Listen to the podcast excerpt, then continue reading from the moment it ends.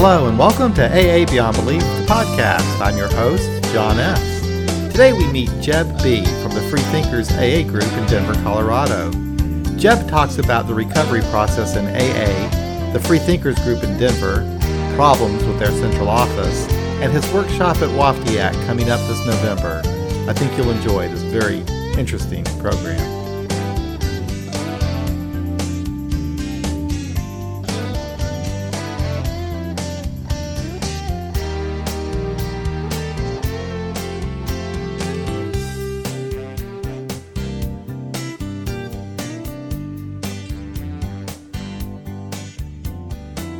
Have a long background because I've been around for a long time. I, I grew up in a very religious family. Uh, as life was centered around the church, and uh, I fell in love with the music of the church uh, immediately, and I, that was my main link to any kind of religion. Was I loved the organ, I loved the music, and uh, that was just the center of my life. We also had another characteristic of our family is there was a, a you know, always a lot of drinking when the family was together, and those were the happy times. Mm-hmm. People didn't argue; they they got along. They told jokes, they told stories, and I just thought that was just the greatest thing. At some point, I wanted to come up, uh, you know, get up there where I could be drinking with them and feeling the things they were feeling. So I don't remember exactly when my first drink was, but I'm, I'm sure it was someplace around 10 or 12. But as far as having access to drinking regularly, it probably didn't start until about the same time as my nicotine addiction, which is around age 14, because my father had a store, uh, got bought a store on my 14th birthday, and I could get anything I wanted for nothing. I could go in there and grab a package of cigarettes or a six pack of beer, and uh, it didn't cost me anything. No one asked anything because I was the boss's son. I will say it, it worked very well for me for a long time. Uh, because I could let down my shyness, my guards, and everything, and just enjoy being uh, loose and fancy free. Uh, that worked for quite a while, I say. Um, I, I realize, you know, the longer I'm sober, the more I use the 12 steps to look at my life and learn from my life. I realized that what I was doing even back then is I was running from feelings and thoughts, discomfort, any, anything that may be uncomfortable. And those were pretty good fixes. I was also addicted to reading. I, I'm an avid reader and escaped into reading and studying, which made me a good student. Uh, and um, I learned to um, to do a lot of things by myself, and I became a professional musician in time and focused on on on that it was one of those things that I could do in isolation, and just uh, it would just take my, all of my attention, all of my energy, and uh, I loved I loved what it gave me. However, I have to say that in, in my 20s, I, I started making decisions based around when I could drink. Um, and that's uh, something I wasn't willing to look at at all. I, I think it was um, one of the biggest things was I, I took a job in New York City uh, when I was just about 21, and that was a wild place to live uh, in those days, mm-hmm. 19, uh, 1960s. Mm-hmm. And uh, I uh, had a few friends that moved there, followed me to from Montana, and we uh, spent a lot of time drinking and carousing and doing all sorts of things that I guess 20 year olds, 21 year olds do. Sure. I look at. I, I understand today that, that that's where I was developmentally. My, my prefrontal cortex was not fully developed then, mm-hmm. so the executive function wasn't there, and I wasn't able to make my judgments were not very good. Yeah. And so I, I kind of lived in the moment and for the moment. And uh, I did manage to do well in school. Uh, actually, a- after I'd worked for a couple years in New York, I decided I wanted to study with a teacher in Germany. So I took a leave of absence, and boy, that year in Germany was something else. I I got introduced to good, good German beer, and you know, one little pub after another, and uh, in spite of that, I could show up for for class for studies and do my practicing, and you know keep up with my responsibilities. And it's sort of miraculous, you know, unexplainable how I've. Except I had a high tolerance. There's no question about it. I had a high tolerance. I didn't need much sleep at that time, and so I could show up. Uh, I met a, a number of other Amer- American students when I was there, and some of them already had their master's degrees and were going on for a PhD when they left. And so I thought maybe now that I'm out of work, I should consider going back to school and get my master's. So I, I went through the process of applying long distance and setting up an audition for when I returned to New York. And there um, I was accepted to the Juilliard School. Yeah. It was a very prestigious place and a fine teacher, and it was a great thing. So I decided I could go further in debt and borrow some money to go to school for a couple years to finish that. Again, I, I managed to to I was functional. I, I managed to. I took a part time job uh, working in a church because my primary instrument is the organ. I loved organ and organ music, and um, I had that part time job and full time school and running around like crazy. And uh, when I finally graduated, uh, and um, after some successful concerts and so forth, I suddenly uh, ended up at, in a doctor's office because I was jaundiced and very weak. And I think I was must have been age oh, age 27, 28, I yeah. guess it was. And um, uh, of course, the doctor asked me uh, about my drinking, and I said, "Oh, I drink a little bit." the minimizing was very clear to me, and so what happened was uh, he put me in the hospital because all my liver function tests said that I was I was dying, oh, basically. and uh, it was a it was a rough time, and I think if I'd been a normal person, I would have take, learned from that lesson. But after three months in the hospital, another six months at home. Uh, I uh, with an order that I should never drink more than one drink a night. At one year of sobriety, I picked up a drink with friends, and it was off to the races again. Mm-hmm. Somehow or other, I managed to to to make it. Uh, I didn't stop drinking again for another ten years. But what happened was I I realized that the drug culture was was very, very was getting really active in my neighborhood. Mm-hmm. A lot of things were available that uh, that were you know just complicating my life. So I had an offer of a job in Baltimore where my uh, uh, a, a priest that I'd worked for in Germany offered me a job, a part-time job that I thought would be great.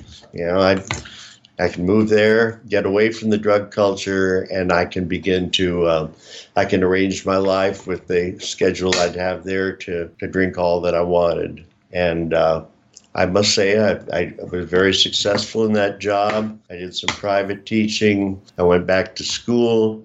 I must say that with all of this sur- being surrounded by the magical thinking of religions and so forth, I got sucked in. It was just a wonderful distraction, again, from what was going on inside of me. So, were you a believer at that time? I would, well, I, yeah, I guess I was a believer. And, you know, and it took a while for me to come around to looking up words like believe and so forth. And I realized that it was, it's simply an opinion. Uh, beliefs are, are like opinions, yeah. they don't need any kind of fact or anything, any kind of evidence and I I did that bit to, and I fit in with other people. Yeah. We talked the talk, we talked the talk. I'm not sure what anybody else's convictions were, what they really trusted in, but I became really pretty evangelical in in, in my enthusiasm about it, mm-hmm. and um, I can honestly say that it it it, it kept me afloat because. Yeah I didn't deal with childhood memories. I didn't deal with a lot of other things that made me uncomfortable. Mm-hmm. So this, uh, I could say, well, I did. I even decided, well, I, I probably should go to seminary. mm-hmm. So I actually started a master's degree in theology at an ecumenical seminary in uh, ecumenical university and seminary mm-hmm. in Baltimore, and I, I did well. But I also brought myself back to where I was when I was a teenager. That this is all just a bunch of myth and wonderful historic mm-hmm. stories that people wrote and so forth. And I became, you know, I got really conscious of the fact that this was more of let's pretend. Right. You know, when I was a child on Saturday mornings, we sit down in front of the radio and we listen to a a, a, a, a, radio program called Let's Pretend, sponsored by Cream of Wheat, hmm. and it was you know, and we would go into another another world and pretend th- things were true, and then it, and then after that on Saturday morning we would go off to to matinees at a local theater, and we'd see Captain Marvel and Superman and all these other things, and we'd be playing Let's Pretend. We'd come home and we would be play Let's Pretend in the yard and in the park and so forth.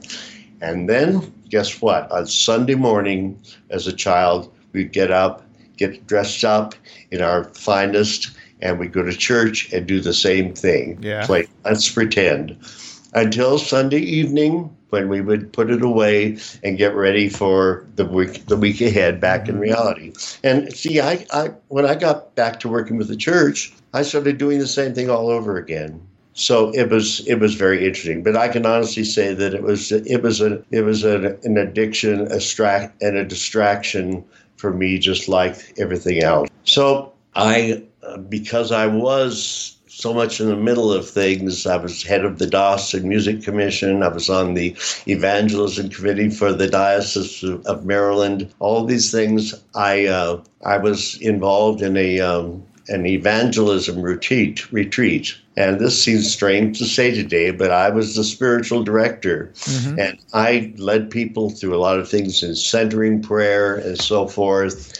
And uh, it was on that weekend that I realized that I had a problem with alcohol because the, the organizers, and I was one of the organizers of the retreat, had decided there would be no alcohol during that week. Yeah. Well, guess what? I had never gone a day without drinking. Uh, well, very few days. So this became a pressure. I'll have to say that on August 26, 1978, after at like four days of sobriety, I decided I was at a wedding reception. I decided I could have one more drink. I changed my mind. I decided that Bonnie and, and Skip would be offended if I didn't drink at their at their wedding, and so I went up to the open bar, asked for scotch on the rocks. He filled a tall glass with ice, and then filled it with scotch. Looking back on that today, that was probably eight or ten shots. Yeah. And I downed it, and I changed my mind, and I had one more, and then off to the races. Sure.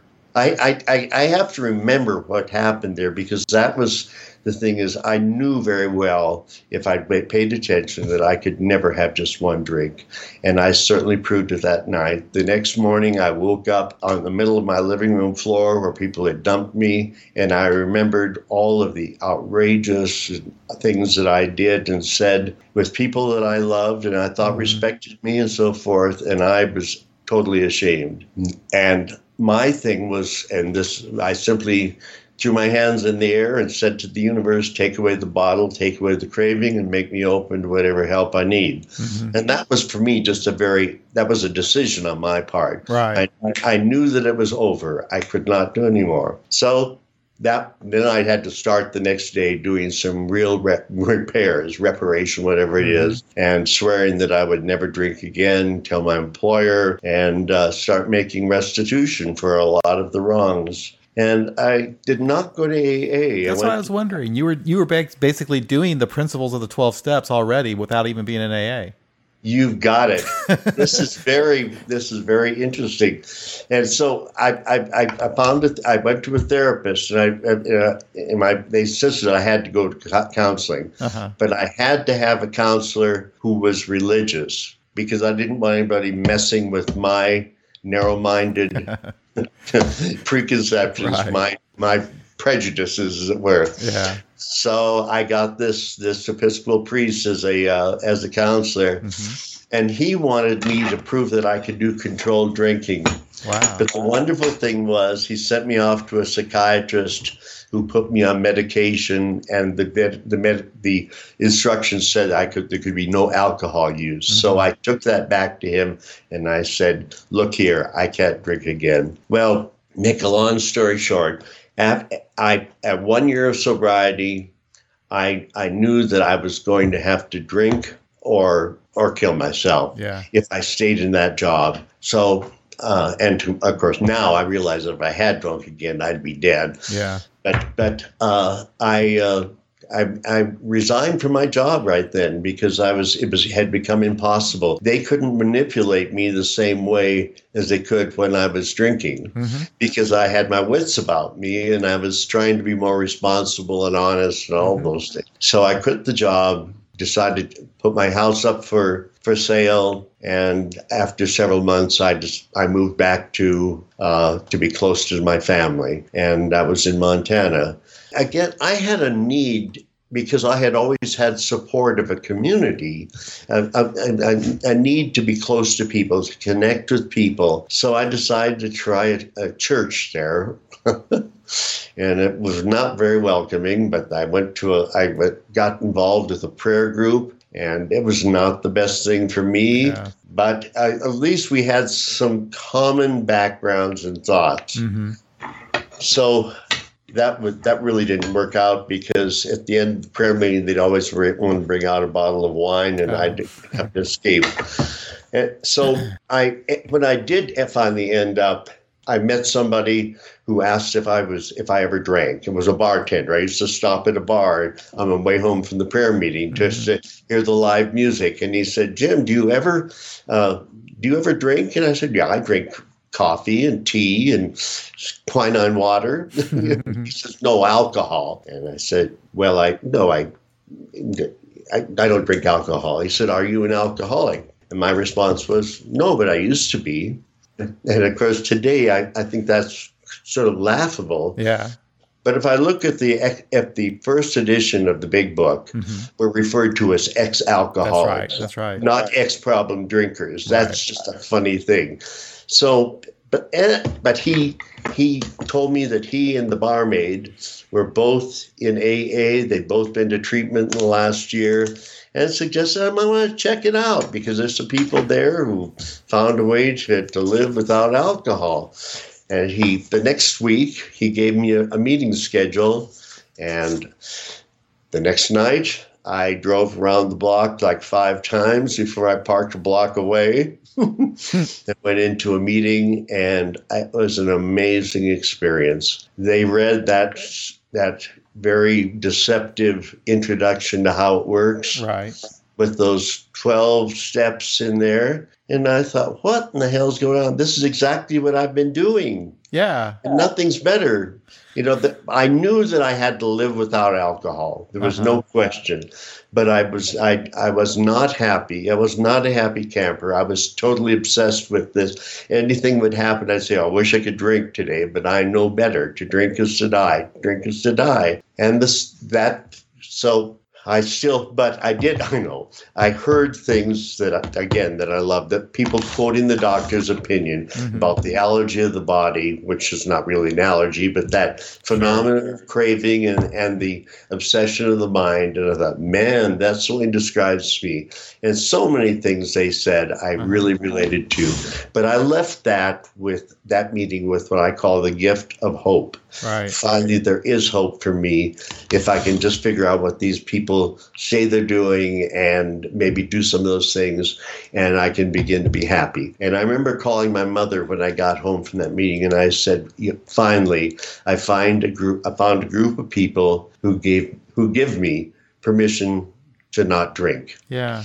And oh man, and I think you know they go out for coffee before and afterwards mm-hmm. and so forth, and it was it was just an amazing experience. So I got hooked on the fellowship right there. You know, became you know started hanging out at AA meetings because I really needed a substitute for the time that I spent spent drinking right, and doing right. other things. And I really understand that, but I call it today hiding out at AA meetings. The 90 meetings and 90 days was a safe place for me before I learned anything about how to take care of myself. Yeah, I agree.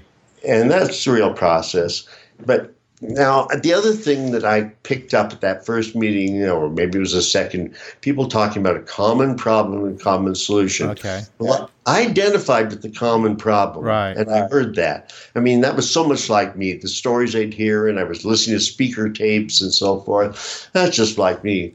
But everybody's story, as far as the solution, was quite different. Very, you're right. Very One true. the other. And I finally found a woman who also had a couple years of sobriety who was experiencing the same thing. What is going on here? What is the common solution?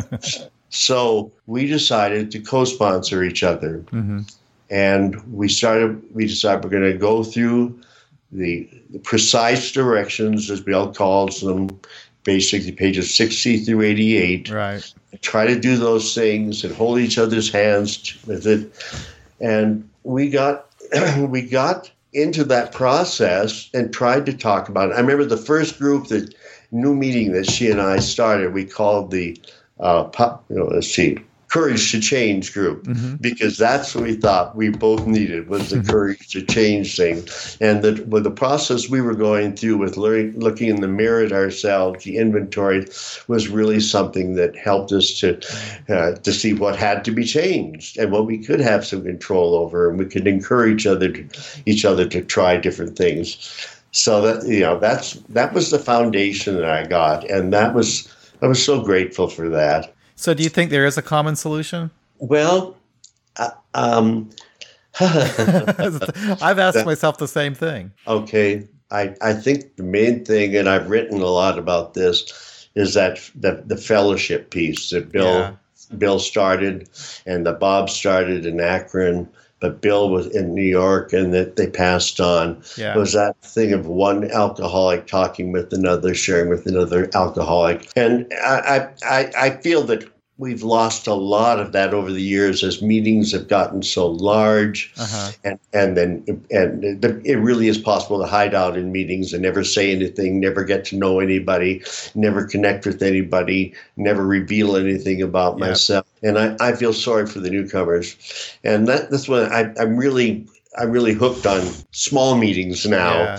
because that's where newcomers can begin to hear themselves talk about themselves Yeah. t- they learn from their own experience and wow uh, and that's where free thinkers has been so good for me Uh-huh. Yeah. i've been do- i didn't come out of the closet as an atheist probably until about oh i maybe i was 22 years sober i mean i, I would i would say you know that you i would emphasize the idea of you can have your own concept of a higher power and no i'm not going to say the word god i will spell it and you can it can mean uh, what graciously or design or or or oh, just gift of desperation that's the Mhm. one i like. That's the one that really gave me the motivation to to change things. And i i had to stop uh, participating in in the in prayers at meetings Yeah. Oh man, I think that was probably when I was 15 years sober. And that was partly because I knew that nobody was listening except maybe the people in the rooms. And I don't know how many of them were listening to those Mhm. things. But then I asked, I started watching other people who weren't saying the, uh, the prayer when they Right. were holding hands. And Uh, this wonderful couple in Spokane said to me, Well, we stopped saying it several years ago because we decided we didn't want the newcomer to think that he or she had to learn a Christian prayer or had to pray at all. That's not a requirement. And I thought, man, that's great motivation. And and and, and in time, I also got uncomfortable. Well, I would say the third step prayer or something else while people are doing that. But I finally got uncomfortable with myself because here I was really taking their inventory about the silly thing they were doing. I decided the best thing for me to do is during announcements to quietly leave the room Mhm. and then come back to socialize with people afterwards. And I've been doing that for 20 some years now. Yeah. And, and the meetings that I go to regularly, I explain to people, you'll notice that I leave the room early, and that's simply because AA has helped me to find the power that I was looking for, mm-hmm. exactly where the book says I'm going to find it deep within. Right. Bill says on page 55 in the last analysis is only there that he, and I would say it, may be found. But that's, you know, that's that's it. I have to pay attention to that unsuspected inner resource, which he called it in 1941 in the second printing. Those that's the connection, right? And I don't want to ever lose that connection. But if I'm not doing the simple thing that he talks about, that self-examination, mm-hmm. the leveling of my pride, and confession of shortcomings that the process requires for its successful consummation, I can lose all of this. Right. I need to listen to that inner wisdom, that inner voice, and respect it. And it's my job to encourage other people to look there for what they need rather than looking for the ideal sponsor or the uh-huh. ideal spouse or the ideal fix of some other kind. And I just rant on and on about this because. Well, that so- sounds exactly like uh, AA. AA. That's AA. What you're describing there, the AA that that I I believe in, that I that works for me. And see, that's what I would. Uh, I, would love to see restored. Yeah. I really would.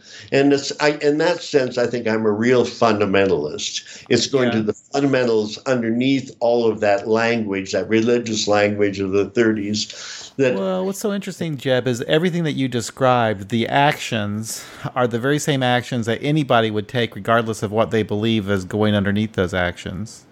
Right you know so uh, you know it's like we have we have a lot in common with these people but for whatever reason just because we don't we don't profess their belief or we don't want to practice their rituals sometimes they they consider us as not being somewhat legitimate AA, but we're basically doing the very, very same damn things. I mean, what you talked about was very, very straightforward AA as far as I'm concerned. Well, and see, what bothered me at the beginning, and it has over the years, is that it seems that people come in there and they hear that or they read that introduction to mm. the the fifth the fifth chapter, yeah. and that isn't how it works. No, it's not. It, it doesn't start until after that. What what how it worked? It's not how it works. It's how it worked. And, yeah. You know, and and how it works for me today is the only thing that I have have any right to talk about. But but people read those things and then they make up their directions how they're going to do it. And how many books have I read and things from that, that make up the directions? They completely ignore uh-huh. they completely ignore the precise directions, the process. And I will say this: when I uh, was about eight years sober, I decided I, I needed to. I wanted I knew I couldn't make a living in Montana as uh-huh. a musician, totally as a musician. So I decided I wanted to go back to school and get a second master's degree. I got a, I went back to school, got an interdisciplinary degree in psychology, education, social work, and sociology. It was a guidance and counseling degree. Mm-hmm and had no interest in becoming a an alcoholism counselor at all. Right. And so my aim was to become a licensed professional counselor and work in that field. And I will insert here um, the one of the motivations is my closest friend, my soulmate, uh, committed suicide uh, in recovery, and um, I would say that one of the things that contributed to it was he was told by people either you get God or you die. Wow. And that was, I saw that happen more than once, people being driven out of the rooms. So I really wanted to work on suicide prevention. And that became a, a major thing. And that's why I went back to school. And during that time, during that education, I, I, I really learned so much about myself, and be, you know, and and began to work on uh, honing my understanding of the process, so that I could perhaps help other people. Ended up working in treatment facilities, uh, and amazing how they had no idea of calling themselves twelve step based. Uh-huh no idea of, of, of, of the process at all, but making up directions on how to do things, you know, which made me very uncomfortable. And I, I can recall my, my advisor in uh, when I was in, in back in school saying, you know, you just think that the 12 steps are the answer to everything. And I say, well, the process is the answer to everything. But he also said to our group of would be counselors, process is our most important product. And that's the whole thing that I believe is I have a responsibility to try to transmit the process uh-huh. to others if they want it and are able to use it so that they can reap the rewards that I think are promised by the big book. Yeah. I really and the 12 and 12. Right. You know, most people miss out what you know. I'm an, I told you I'm an avid reader. Yeah. And you know, it's an escape. I also read the 12 and 12 in the first year, and and discovered up in the 12 step. He says at, the, at this point we begin to practice all 12 steps on a daily basis so that we and those around us can find emotional sobriety. Mm-hmm. And I look around the rooms, I say, where in hell is the emotional sobriety? it's probably because they're not doing the stuff. Right. And they keep saying the principles are something else. Right. No. And I, but if I'm going to, that's one of the things that I've had to do is, is make up my own glossary of terms so that when I read the literature or when I talk or I listen, I have some idea of what things mean to me. Right. I really don't know what Bill meant when he used the word, any, you know, the words, but I can guess. Uh, and and one of the things that I have in front of me is a sheet that I that I'm I'm going to uh, use in, in my workshop in Austin uh-huh. uh, in in November, which is a you know titled "Words Are Only Symbols." And it's a personal glossary of terms. And a lot of these are words that I didn't even look up uh-huh. until I was 15 or 20 or 30 years sober. One of them is the word step. Okay. I happen to be fortunate enough that I was born the same year that the, the, the big book was first printed. Okay. 1939. And I have a 1939 dictionary. And one of the definitions for STEP is a course of action. That's so important. And then I have the advantage. That's important, isn't it? Yeah, and the other thing that I hang on to is I have a memory. I have a chair sitting in my living room that was my grandmother's platform rocker, uh-huh. and I have it because it was handed down to me because I really wanted it. Nobody else wanted it. When I was six or seven years old, sitting on Grandma's lap, I said, "Grandma, what does spiritual mean?" And she said, "Well, spiritual is all is means non-material." Okay. all the things you can't see. So that means to me today my feelings, my thoughts, right. my dreams, my ideas, my attitudes, all of those things that affect my life in the sure. physical world. But those are the things that AA has helped me to value and pay attention to and right. learn. And so, and then and so spirituality ended up, you know, I was in, in the dictionary says dealing with attitudes, ideas, emotions, beliefs. Yeah, that that's what I'm trying to do, and so. but I know from trying to share my understanding of things, in even in our uh, non-prayer meetings, right. Uh, that's what our our non-religious AA meetings people will say, well, I would never use that word spiritual or spirituality right. because and, and because they're locked in and they're what I'm looking at is is that piece from William Paley that Bill attributed to Herbert Spencer. Uh-huh. Uh, you know, of that contempt prior to investigation. You know, we I need to closed-mindedness is sure. was the big the big thing that kept me away from AA in the beginning. It is the big thing that I that you know that that uh, that was the resistance I had to any new ideas for running my life, and that we, they read that in in all these meetings around here. Some of us ho- tried to hold on to our old ideas, and the result was nil until we let go. Absolutely, uh-huh. it took me years to let go of a lot of my old ideas, and today I would call them ancient ideas because they're they are like first century um, first century ideas, and we're in the 21st first century superstition, really. Right. And we live in a, a 21st century of technology and everything else. So well, I, I think spirituality for me, it's um, it's just what you describe. It's those things, those those feelings, those emotions, those thoughts Oh yeah. uh, that that I that I could change, but but it's also a language that I can communicate those feelings with other human beings. Yes, unless they'll say, you know, my first therapist said, you know, what are you feeling? Yeah. I don't. I'm not feeling anything. I don't know. And then he kept after me, and I say, "Well, I'm pissed." You know, that, that, no, the but we feeling. do we can connect Yeah. with people, especially through writing. Um, you know, if I Uh-huh. read if I read something like I love Marya Hornbacher's book, um, "Waiting," and "Unbeliever's Higher Power." She, That's wri- she right. writes so beautifully, very very spiritual language, but I. She does it. I think it's a very effective tool to communicate an idea and to connect with people on an emotional level. right, but we have to learn that language. We do.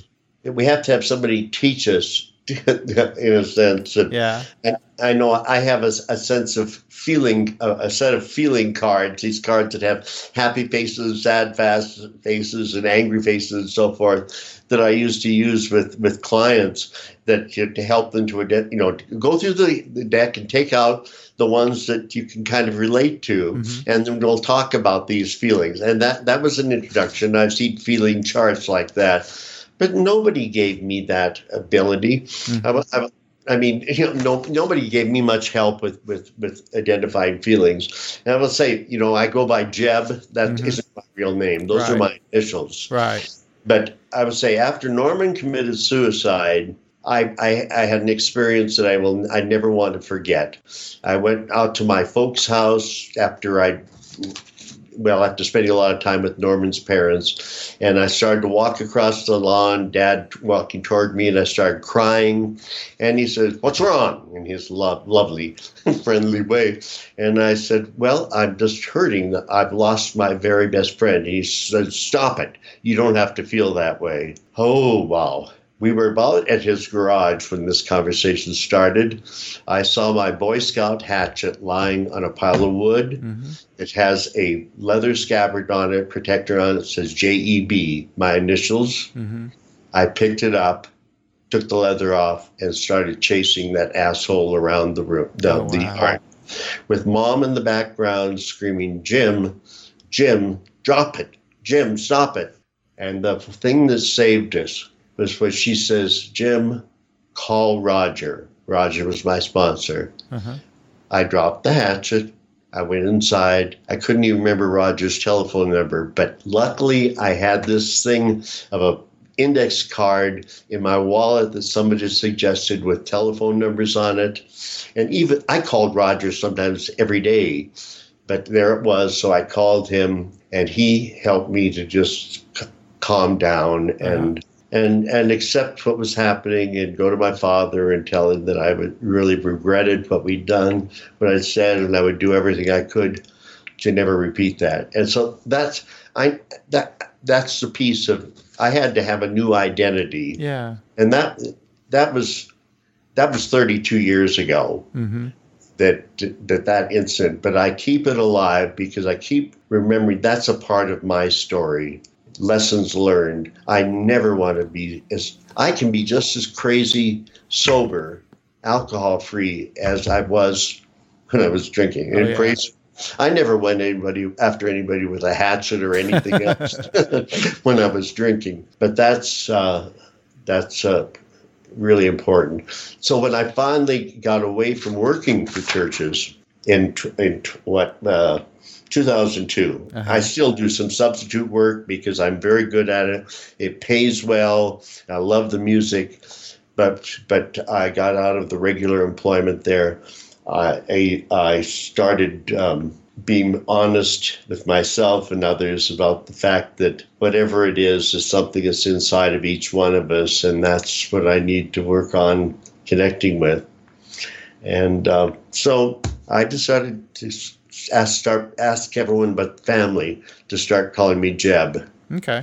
because that was the new me. And uh, it's funny if if somebody in a meeting when I say my name is Jeb and I'm an alcoholic or Uh-huh. great covered alcoholic, and they say Jim, I cringe. It makes me so uncomfortable. Isn't it interesting? You know, it's kind of funny. A lot of people don't know this about me, but I did kind of a similar thing.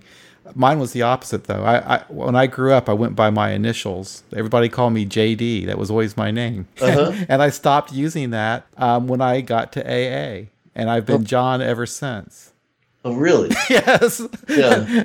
I I felt like I don't know why I did that, but I just I just felt like I don't know. I needed to I needed a clean break from my past. Yeah.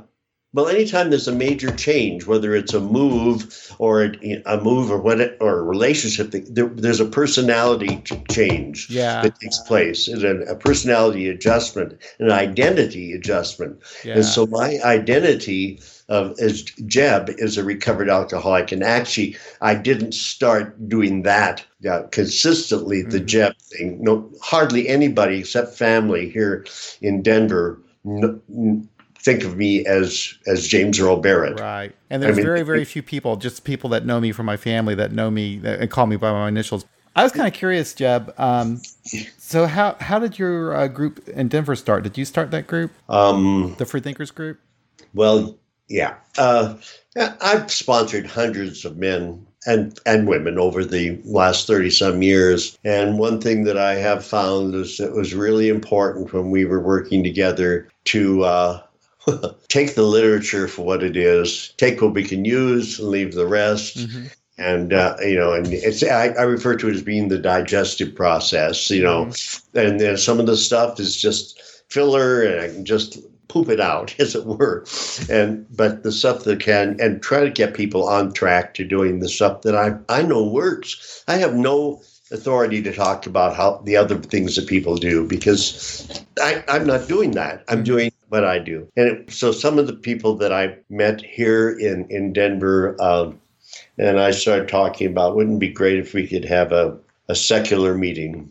And so there was four of us, I think, uh, decided, okay, let's start looking for a place. About that time, there was a, a, a building, uh, uh, an organization called the Secular Hub had its grand opening, and I had joined the Freedom, and I joined the Freedom from Religion Foundation after Mhm. someone gave me a, a copy of Free Thought Today. And uh, man, there's more people who think like I do, or at least don't think the way I used to. Mhm.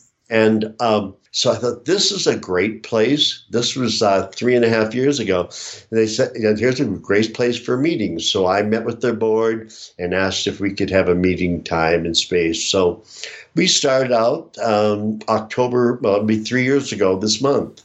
I think, uh, and, and this next week it'll be three years ago. We had our first meeting. I think there were six people there, and uh, it has just been amazing. I immediately registered us with with GSO, Right. and um, then I tried to get a, a registration, uh, get listed in the local schedule, Uh-huh. and we're, I wanted to call it a secular AA Right. And the office manager says, "Oh, you can't call it that because you can't have a, a group named after this meeting place." And I said, "Okay." She, she says, "Well, some places I'm calling we agnostics. Others Uh-huh. call them free thinkers." And I said, "Free thinkers sounds good to me. That sounds like open-minded." Yeah. so I said, "Let's do that." So we decided to do free thinkers in AA. Then she refused to list this in the schedule Why? because she said that we didn't want anybody to think that that is what if that's their first meeting that that's what AA is all about. Oh And God. I'm one of these people who takes literally we have ceased fighting anybody or anything. I stay out of pissing matches and so forth. Right.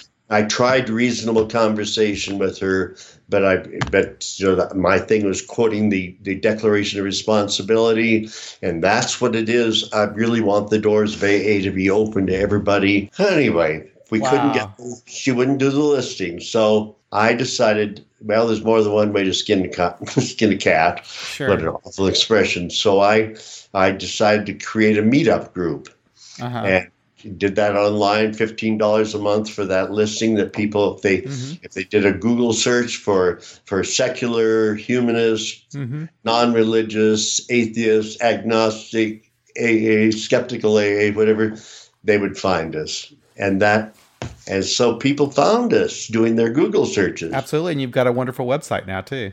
Uh, well, we work on. We've had some help, and you know, and it, it the the website reflects the personality. Well, let's be honest, it pretty much reflects my personality, mm-hmm.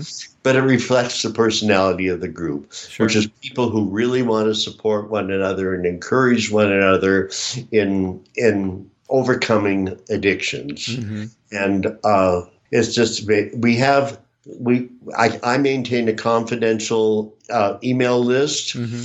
uh, and use Mailchimp to mail out notices about meetings and and reports and so forth and resources that I think like the people to uh, to to have and um, we have I think 105 people on that list that receive our emails yeah. right now and our Monday night meeting which has been going for three three years now. Uh, at one point, we got up to 28, 29. The largest was 31 people. That's too large for an AA meeting, yeah. unless it's a speaker meeting. It just, but we are we've kind of settled down this last this last year to someplace between 15 to 18, 19 people and that's that's very manageable. Mm, yeah, that's a good size. Meeting. It really is, and the we we I try to open up a half an hour before and close uh, and a half an hour later, so people have a chance to have a little bit of the meeting before and the meeting after the meeting, which I really thrived on in early sobriety, but I don't see a lot of that happening anymore. Right. But so you're um, doing just fine without being listed with your central office. We are, however, um, the biggest problem I have is that when people call the AA hotline and they ask about a secular AA meeting, they say, well, AA is God, spiritual. I can't believe this. Jesus Christ! I can't. I, I, this, I, this is oh wow. I know, and and one case where somebody called called them they, uh, the guy said to the, the, the, the, hotline person, "Well, then, then what am I supposed to do? I'm, I'm not going to go to a church me- meeting." Yeah. Prayer meeting, and they and and they said, "Well, you know, it's just that's just what AA is." And he said, ah. I, I, I, guess I might just well go drink then. Well, I guess so was the oh, answer. Geez. And see, that's the sort of thing that really irritates me. Oh man! Really. Now we have we have a GSR right. who's very active in our district, and and then the, in well, I was the. going to ask you that. Did did you bring the, this problem with the central office up to at your district? Yes, but they have about the same sort of thing that the GSO does. It's catch twenty two, isn't it? It's the autonomy. Yep, they won't and, do any damn you know, thing. As you saw on our on our um, website, we put I put the long form of I the. Saw conditions three, four, and five in yep. there, and they are violating all three of those. Yep. And and we really we have one message. Our message is the declaration of responsibility. That's it. Jeb, anybody who's listening to you right now, they would recognize you as true blue AA. I mean, you're totally into the steps, you're into spirituality, you're into the transformation of AA, the fellowship of AA. I mean, gosh, there's nothing well, more AA, there's nothing more AA than you. And for your well, central office. For your central yeah. office, and you love the big book and the 12 as well. So I'm a big book thumper. I'm yeah. So God, this is and, crazy. And um, it's the valuable stuff. Yeah. But, but man, oh, oh I wow. just. But this is what's going to get AA in trouble because here's the problem: is your um your central office is wrong. They're discriminating. Mm-hmm. And there's nothing that AA is going to, the, the, there's nothing GSO is going to do about it. There's nothing that yep. your area is going to do about it. There's nothing right. that your district's going to do about it because they say that the, the central office is independent. Right. And see, that that's been one of my issues for years is that it is outside the service structure. And, and we had a regional forum uh, an additional southwest regional I forum i wish i would have gone to that. I know a couple of guys that went to that from kansas city. Oh it was so great. And i i have a thing of wherever i am making a point of being noticed you know, going to the microphone and introduce myself and free thinkers and AA and all that sort of thing. So people know that and it becomes provocative. They start thinking about it and so mm-hmm. forth. But I, I talked with a number of people from GSO and trustees, you know, in the breaks and so forth. And, and, and they were very validating and affirming of mm-hmm. what we're doing and grateful we're doing, but they're not willing to intervene in any way to, to help us along. And uh, I talked with our area chair or area secretary, I'm not sure whether, but, and he said, you know, they're really in vi- violation of the concepts. Yep. We, we should at least have the vo- the ability to to to voice our our problems, our concerns within the intergroup. What do they call that? Their central office committee or whatever. Yeah. But we appointed a uh, we appointed a representative to our central office, a man who had been volunteering on Friday afternoon for 12 years at the central office, and they would not seat him because we are not rec- because we're not a recognized group. Wow, your your intergroup is worse or just as bad as the Toronto intergroup. Well, it's one person. I think if we were given the opportunity to to present our case to the committee or intergroup, whatever that is, uh, we, we might sway something. So my hope is that by our getting our members getting more involved in this in the committees of the district and the area Right. and very more visible Yep. Doing some of those things, they'll they'll start listening. Now, our our DCM ha- has attended our meeting, uh, the last the outgoing one, uh, and and just thought it was a wonderful meeting, and he liked he loved the honesty and all that sort of thing, but nobody's doing anything about saying, "Hey, central office, you got to list these guys." Yeah. Now, you know, when I was in Chicago this last summer, this summer for a a, com- and a conference in another organization, I I looked checked out their website, and I think it's interesting. At the top, they have a, a in small print a, a thing to click on for non-prayer meetings Right. and then it opens it up to the quad four and uh, or quad A. I Right. can't- well, quad is redundant. Yeah, and I thought, man, maybe I'll try that suggestion to her.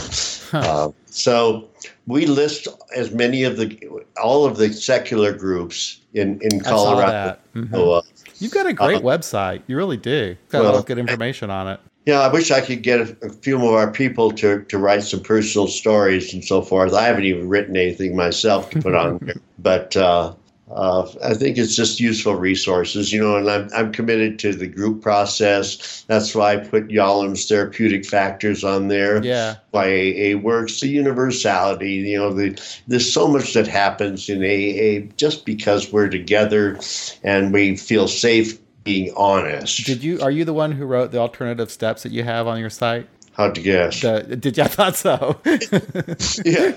Well, it's it's it's my thing is I know and you know that Yeah. Bill wrote tried to reflect or summarize what people were doing first of all, Uh-huh. and then in the ninth hour, the twelfth hour, he decided to write twelve steps to kind of reflect it, and they didn't reflect it. They don't reflect the process. no, yours are beautiful. The I like first step is concede to my innermost self that I'm alcoholic. Yeah. That's it. Not admit. Oh my gosh. You're and right. so- you wrote it out exactly. We can see our innermost selves that we were out. That's exactly what it says in the big book. Yeah, and so most of it uses expressions there that are the process that I think.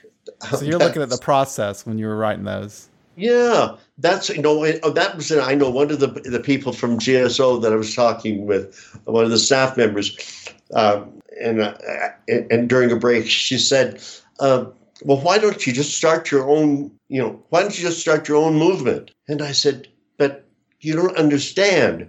AA gave me what I have, and and AA the it, the stuff is there." And she said, "Well, do you use the steps?" And I said, "Well, not the way Bill sum- summarized the process, because that was that's misleading, Right. and it's it's there for the people, the religious people, the Catholics in particular, who if, if they thought that was something was not uh, going was going to go against their their their beliefs and so forth or their authority that they would they would tell them they couldn't go to AA. So they're, that's where they're written for people who have that religious bent. Right. So my thing was I just have to f- look at you know what is the process. But more recently, I've come around to the fact that you know that that fifth chapter says rarely have I seen a person fail and so forth. Right. And I used to say, really should say, rarely have I seen a person who has thoroughly followed our path. I mean, Ah. I have so known very few people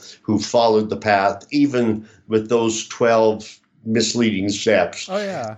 Let alone the process. Right. It's and so what the reality is, Bill.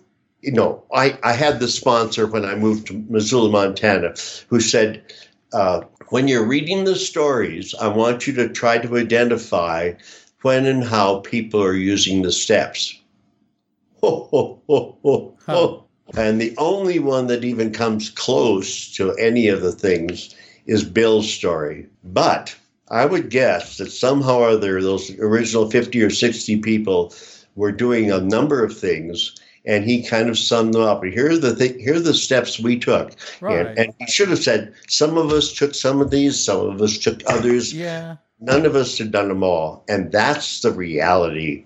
And that, I love that little collection of his writings as Bill sees it. Yeah. Because on 161, he he he he tells it exactly like it is, and we can say the steps are open to interpretation, right. and, and therefore, depending on the individual, and therefore you can start the steps at any point that you can or will. Right. And and I always start people with my with a with steps 10 and 11 doing the inventory at night of looking, continue to watch for selfishness, dishonesty, resentment, and fear. Mm-hmm. When they crop up, you know, take care of it, that sort of thing. And then the morning discipline of mm-hmm. having a plan for the day. Mm-hmm. Because the only reason that my life was controlled by other people, places, and things is I didn't have my own plan for the future, let alone for the day. Right. So, but I've learned, you know, on awakening to think about the 24 hours ahead before I begin and consider my plans for the day and before I begin, ask them, I think my may be divorced from self pity, dishonest, or self seeking motives, yeah. and then write it down because I have a Teflon brain. So I, I rant this way, but you know, John, the sad thing is I never hear anybody else saying what I'm saying.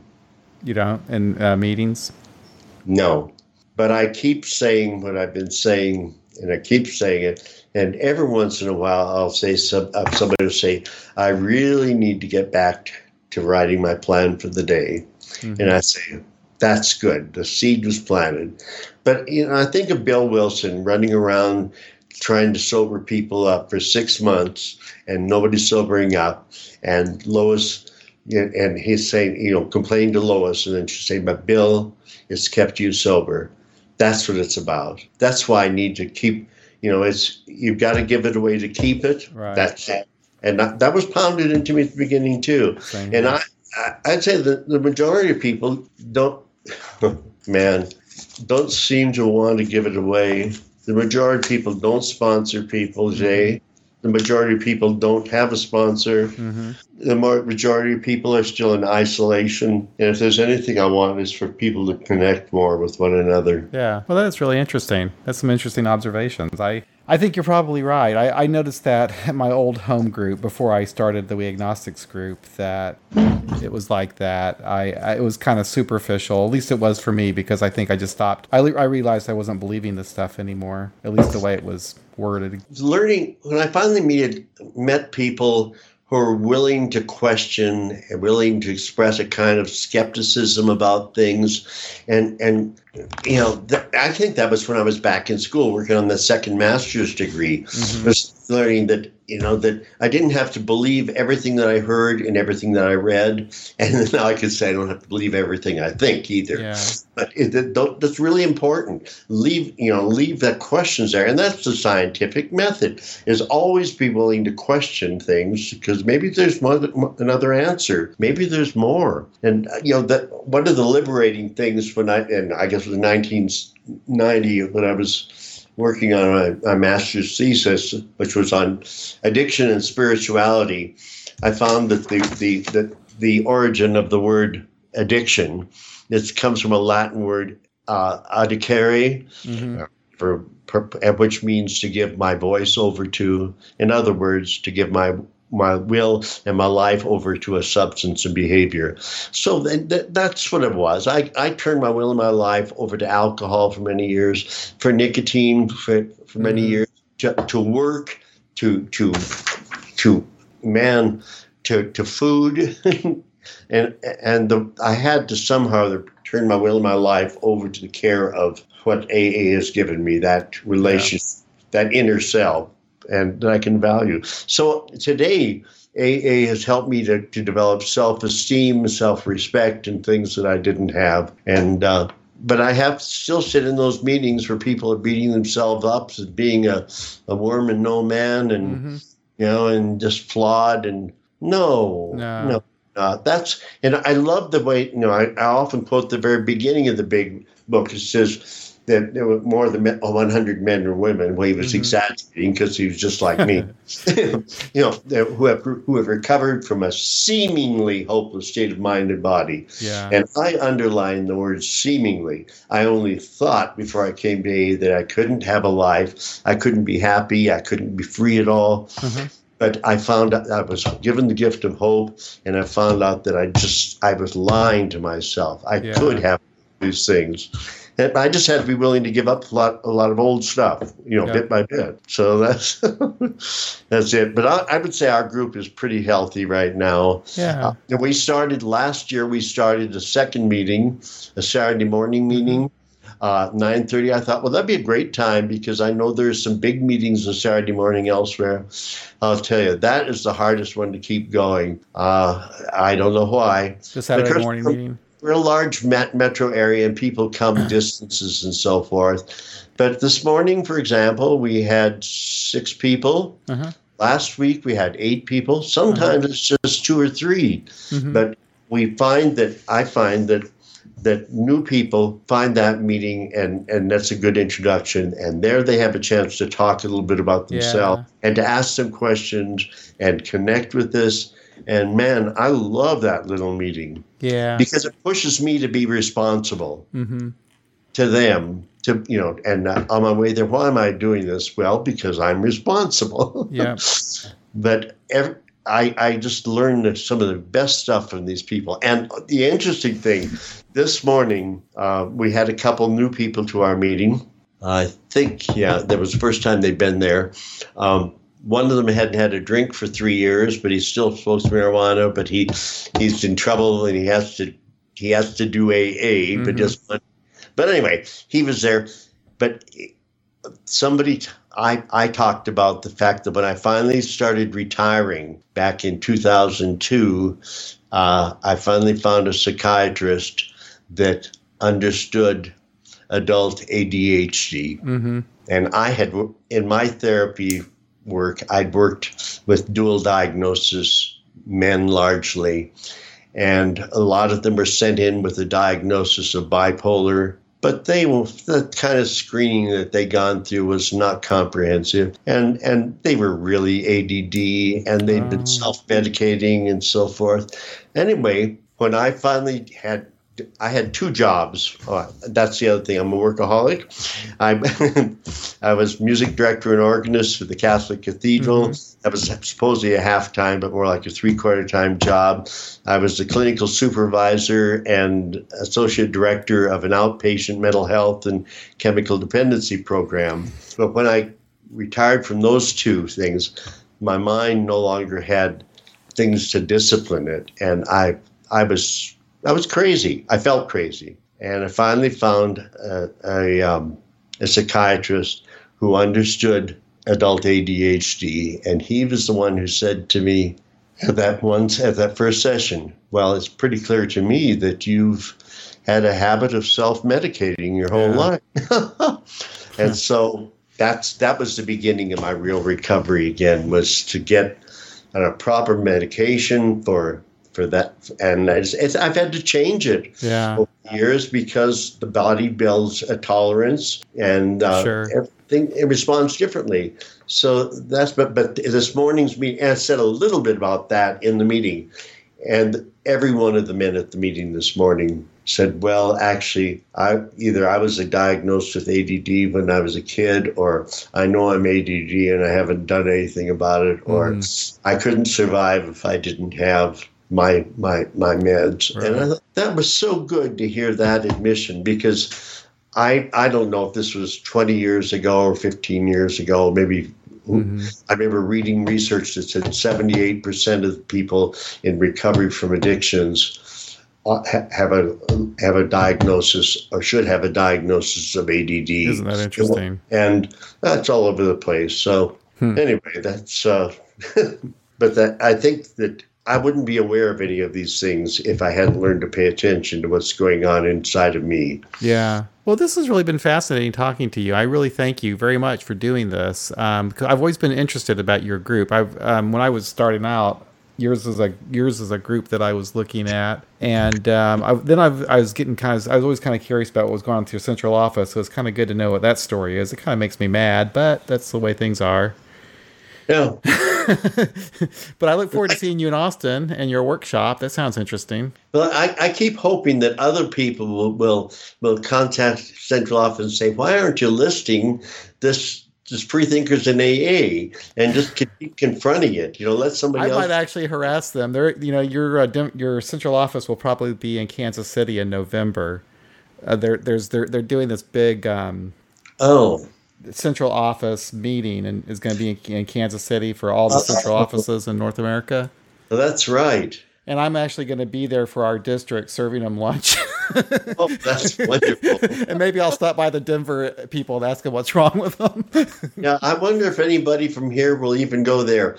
This is one of the things about Denver in general I've noticed is it's they're very very parochial. Right. You know, the legislature here is is really not interested in what's happening in other states, and people really don't want. They're very suspicious of outsiders. It's it's like a very closed system. Right.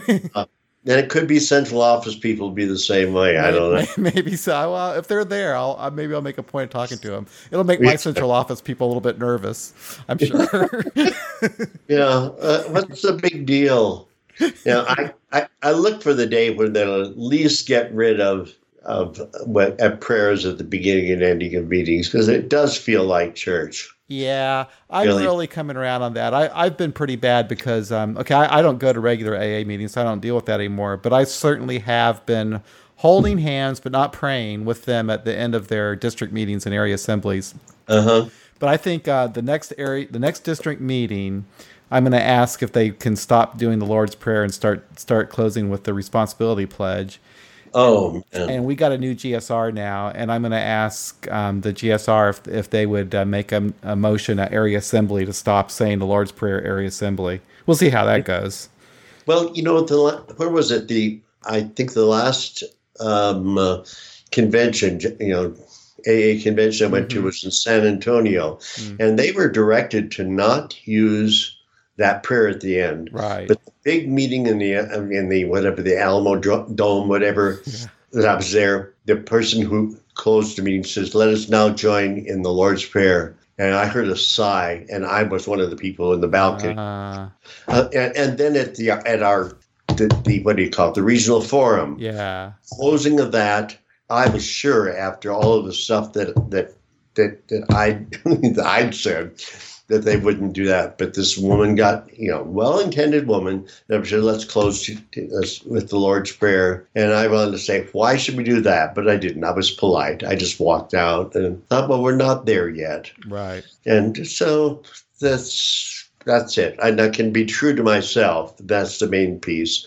And I think that, you know, the integrity was what became more important to me you know over the years is that I just I can't have anybody think that I'm actually uh, uh, talking to an invisible being, but a, a sky god, right? Right. Or that I, I turn my will and my life irresponsibly over to abdicate responsibility for my life or abdicate anything else. Yeah. And working for churches all those years and hearing the same prayers over and over, I knew very well that, that's what pe- it made people feel good that they were asking this imaginary being to right. do things they weren't willing to do anything about. Yeah. And that abdication of responsibility really became an irritant. And it, the prayer itself is such a huge obstacle for newcomers to overcome. It's uh-huh. not necessary. Yeah. That's, yeah. That bugs me about it. Yeah. Well, yeah. Jeb, I guess I probably better get going. I, I actually have to go pick my car up. I had a muffler and some shock absorbers put on it today. So I'm going to go get that so I can get around okay. tomorrow. Well, it's been a pleasure. It's been very nice. Very nice. Yeah. Um, this has been a very interesting conversation. I've learned a lot. And I love your steps, by the way. I think I'm going to I'm going to post those on our um, on the uh, podcast right up. Yeah. And I, I also have another a personal version Oh, really? Because I, this is what I ask the people that I work with. Because Bill said in talking about those prayers, which I don't call prayers anymore, that it's a you know the third step uh, decision or discipline, and the seventh step is discipline. I ask them to write their own version of those to Mhm. whatever they want to talk to, which to me it's myself. Yeah. My innermost self is called Jeb, incidentally. and but but um, I I say it's you know, I think it's a good idea to write your own version of the steps that reflect exactly what you're doing. So Absolutely. I, so I have a version of those that is more me rather than a, rather than a collective. Right. So, so anyway. that's cool. Well, if you'd like to send those to me, I'd like to take a look at them. That'd be fun. Okay, if they're not too personal. yeah, okay. Do I have your email address? I'll send it to you. I'll send it to you on our on on instant message. Okay, do that. That sounds Okay. good. All right, Okay. Jeb. So have a great day. You See you in. Austin. See you in Okay. Austin, my friend. Ready. Bye right. bye. Bye bye. Well, that's it for another episode of AA Beyond Belief, the podcast. We'll be back next week with Ben B talking about step 10. Until then, you take care, be well, we'll talk again soon.